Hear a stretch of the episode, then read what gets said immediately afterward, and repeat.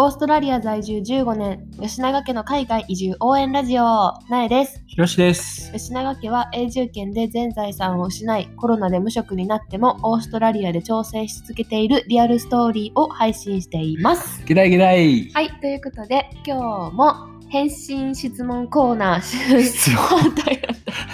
質問返信コーナーに行ってみたいと思います。イエーイ、バチバチバチバチバチバチバチ、質問どうもありがとうございました。こちらの質問は、なんととっても嬉しいことなんやけど、はい、ブログをずっと拝見してくださってる方がインスタを知って、インスタの方にメッセージしましたって言ってくれた人がいて、はいはいはい、でその人がさらに今はこのラジオの配信も息子さんを寝かしつけた後に聞いてますとかっていう、はい、なんかもうすっごい嬉しいさメッセージをいただけて、なんか読みにくいブログを申し訳ないいやいやいや頑張ってきてたねすごい、なんかやっぱそういうなんか一言もらえるのってめっちゃ嬉しいなって、なんか誰かそうやってやっぱ第三者の誰かが読んで、そこから情報を私たちのブログから得てくれてたんやって思うと、すごいなって思ったし、ちょっとやっぱ続けていかなあかんなって改めて思ってんけど、その方が、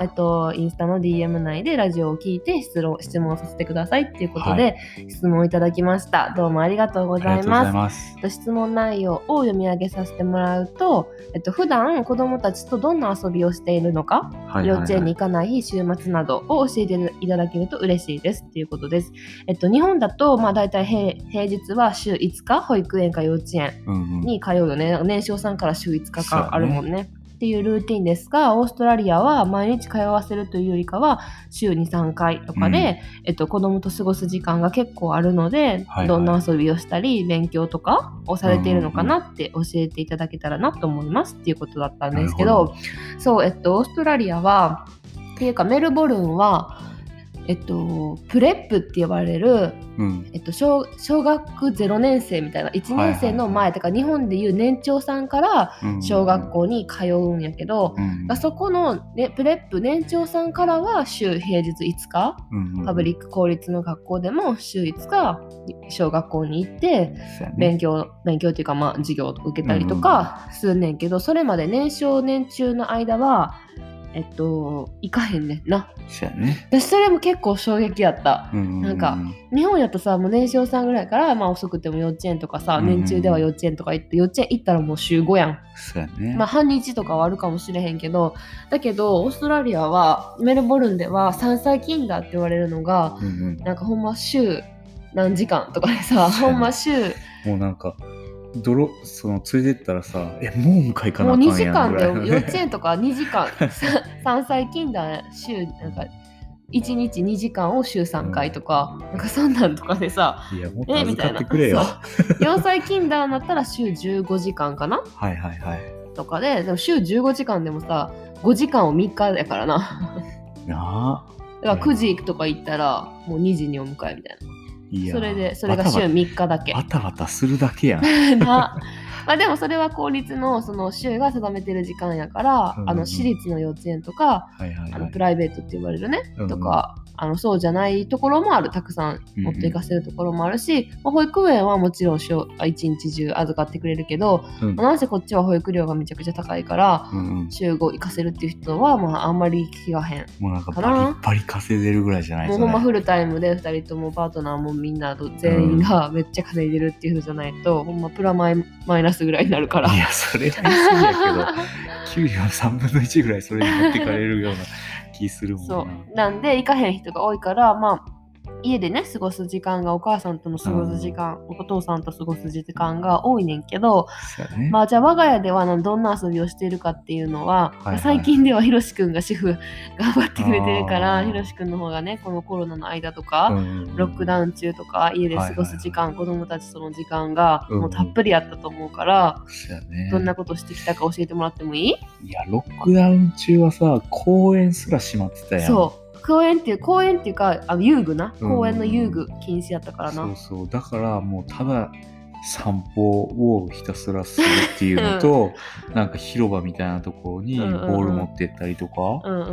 でまあでも外出する時間を制限されてたからさ、もうほんと大したことできんでさ、もうなんかひたすら散歩してその辺に落ちてるもの拾ったりとかそういうので持って帰ってきて、なんかちょっと工作みたいなのしたりとかはしてたよね、そうやな。でもそれって参考になるいやいやまあまあまあ、じゃあまあでもさ、とりあえずその家でしてるさ室内遊びっていうか、家でよくしてることとかは結構いろいろしてたやん。あ、雨降ったりとかしたらさ、本当にそういうことないやん、家でな、だから一番俺が、これ最高やなって思ったのが、かくれんぼ。かくれんぼな家の中でかくれんぼめっちゃするよな。あれはね、親にとって最高そうやな、まあ、ルール理解するっていうのはあれやけど、めっちゃ家でかくれんぼしてるよな、あらゆるところに隠れるよな。するやん。まあ、初めさ数回はなんかあえてちょっと見つかりやすいところに隠れんねんな、で 3,4 回目ぐらいからちょっとガチで隠れたら見つかれへんくなるやん、しばらく、でも子供はさ一生懸命探すからさ、その間ちょっと隠れて携帯対応みたいなちょっと携帯でメール返したりとか、そういうのができるから。なるほど、隠れんもんな。そうそう、でも楽しむしな、子供は。そうやな。まあうちはどっちとも女の子っていうのもあるかもしれへんけど、結構室内遊びは好きやからさ、最近はおままごとしたりさ、お人形さんで遊んだり、パズルしたり、あとうちのこっちゃんは、長女はもうやたらハサミで何かを切って貼るっていうのにめっちゃハマってた時期があって、もうひたすら折り紙とか紙を細かく細かくちぎって、なんかあの形切るのが好きだったよな。なんか折り紙を三角三角三角に折って、なんか自分の好きなように切って開けたら模様ができてるみたいなのにめっちゃハマって、もうそればっかり作ってた時期とかもあったような。で、あとなんかさ、勉強っていうのは特にあんまりしてないけど、まあ、何かそういう知育みたいなのをしてるっていう、あえてあげるとすれば、まあ絵本の読み聞かせはめっちゃしてるな。絵本大好きやもんな。そう、日本語の絵本の読み聞かせは、寝る前に3冊はもうちっちゃい時からずっとしてて、であともまあ日中も最近は自分で読めるようになってきたから、一人でブツブツ読んでたりとかもするような。そうやね。でそれでなんか最近はひらがなにつなげて、手紙のやり取りしたり、お友達に、そのコロナ禍の時はお友達に手紙書いて、それをポストに入れて送るとかっていうこともしてたし、あとはなんか数字とか色とかを理解できるようになったら、結構 UNO ってちっちゃい子でもできるんやなって思った。びっくりした。なんか色と数字さえ分かってたら、結構さカードみんなで見せ合ってするけど、ゲーム成り立つから UNO も好きやし、カルタとかもするよな。そうやね。あとまあひらがな真似して書いたりとかさ、点々なんか書いてあるやん、そのあの形の点々点線書いてあって、それをなぞったりとかしたいっていう感じやったからな。まあ、でも私はなんかあんまり今はそんな別にひらがなを教える重要性は、このちっちゃい時には感じてないから、まあ、絶対いつかは書けるようになるやろって思ってるから、それよりかはなんかこう上手になんか運筆っていう、鉛筆をコントロールできるようになってほしいから、そういうなんかぐるぐるなんかお絵描きとか、いやまあなんかプリントとかするとしても、なんかなみなみ描くとか、ギザギザ描くとか、そういうことを今の時期はたくさんしてあげた方がいいかなって保育士的には思ってます。あとさ、あの吸収力が今半端ないやん。3歳4歳の時期って。半端ない。でさ、うちの子の場合さ、なんか絵本をさ覚えてるぐらいさ、記憶力がさ好きなことに対してすごかったからさ、なんかよく言ってたのは、なんかフラッシュカードとかをもっとしとけば、面白そうやったねみたいな。あれさ、こっちゃんのさ同級生の同い年の男の子で、めっちゃ結構あのアカデミックな子がおんねんけど、その子はフラッシュカードでもう国旗とかも全部覚えてるし、なんか数字とかもめっちゃ上手、もう100まで数えれるとかさ、するからすごいし。まあ、でもなんかその子の好きを見つけるのがあれだよな、好きなことをね、なんか伸ばしてやりたいよね、でなんかお外遊びは、まあ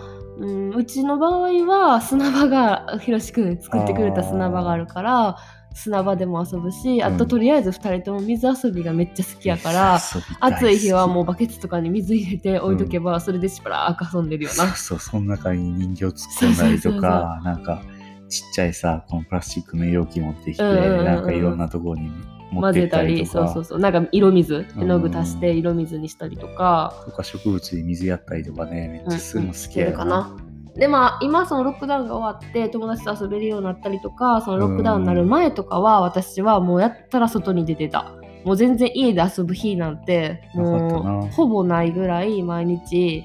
その保育園とかない日は友達と予定合わせて、なんか森みたいなところに行ってなんか自然と一緒に遊んでほしかったから、なんかダンゴムシ探したり、木でお家作ったりとか、そういうなるべくそういう、それ面白かったな。なんかめっちゃ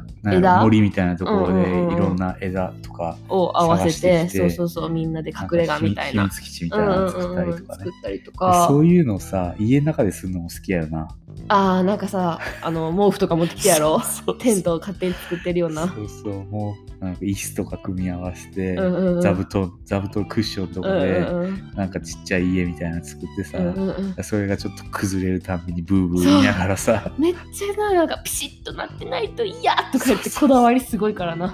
もうあれ始められたらやべえと思うでもまあなんかそういう外に出れるときはもう本当に毎日公園に行って友達と遊んでしたかな、なんかそういう友達もさやっぱ日本語のプレイグループとかもあるから、そういうところでなんか仲良くなれそうな人を見つけて、個人的に連絡とか取るようになって、そのちょっと遊んだりとか、まあ、もちろんプレイグループにも行ってたし、なんかさやっぱ私ら日本語でさ、日本語メインで話してるから、その英語なまだあんまり入ってないけど、なんか、まあ、心配やん、そのなんかに英語の環境に慣れれるかなとか、大丈夫かなって、初め幼稚園とか、英語の幼稚園いたら、慣れるかどうしようか、なんかもっと英語さ入れてあげた方がいいかなとか思うけど、でもなんかその、まあ、見てて思うのはなんか日本語でもしっかりなんかお友達の作り方とか、そういうなんていうの社会性じゃないけど一緒に遊ぶことっていうのを身につけてたら、それが英語になってもなんか自信を持って友達の場に入れるんかなっていうふうには思う。なんかよくさバイリンガルの子はさなんか言葉が遅いとかさ、言われるけど、そういうことは全くなくって、どっちかの言葉でもしっかり、身についてたら、全然なんていうのすぐ入ってくるじゃないけど、苦労することは少ないっていうふうにも言われてたから、なんか、まあ、気になるやん、うち弁慶やしさうちの子ら特に。でなんかもじもじちっちゃい時さめっちゃしてたけど、なんかでも今もうすぐ4歳目前になって、だいぶそれがなくなって自信持って結構ハローわっちゃねーわっちゃねーとか言って、少なかったし自信は持つようになったから、そうだから自分から話しかけに結構行くようになったね。だからなんかあんまりうちの子は英語環境やったら、無理とか言って、思わんでも、日本語の環境でもしっかりなんか楽しいお母さんも楽しい環境を作って、なんか自信をつけてあげるのが大事かなっていうふうに思うし、まあ、意識してきてたところかなっていうふうにも思ったりするかな。その子の好きなことをさせてあげるっていうのが一番。そうやな、それがでも難しいねんけどな。それがシンプルで難しいな。めっちゃ難しい。もうギャー言ってしまう。やっぱね、親の都合でさせたくない時がいっぱいあるからね。そうやね。今みたいな。そう今これみたいなさ。出かける寸前に水遊びはさせたくないしさ。寝る前に粘土はさせたくないしさ。そう思うといろいろ制限してしまってるよね。でもまあなるべく寄り添ってね。そうやね。まあでも全然テレビ見せる時もあるしさ。全然ちょっと YouTube 見ててとかして思う時もあるから。テレビは本当に助かるわまあ、時間は決めてるけど、でも全然そういう時もあって、いいかなっていうふうにも思ってます、まあ、そんな感じですごいなんか参考になってるのかなってないのかわからないようなお返事になってしまいましたが、質問どうもありがとうございました。そんな感じでね、我が家の子供たちとの遊びについてベラベラと喋ってみました、では最後まで聞いてくれてありがとうございました。See ya。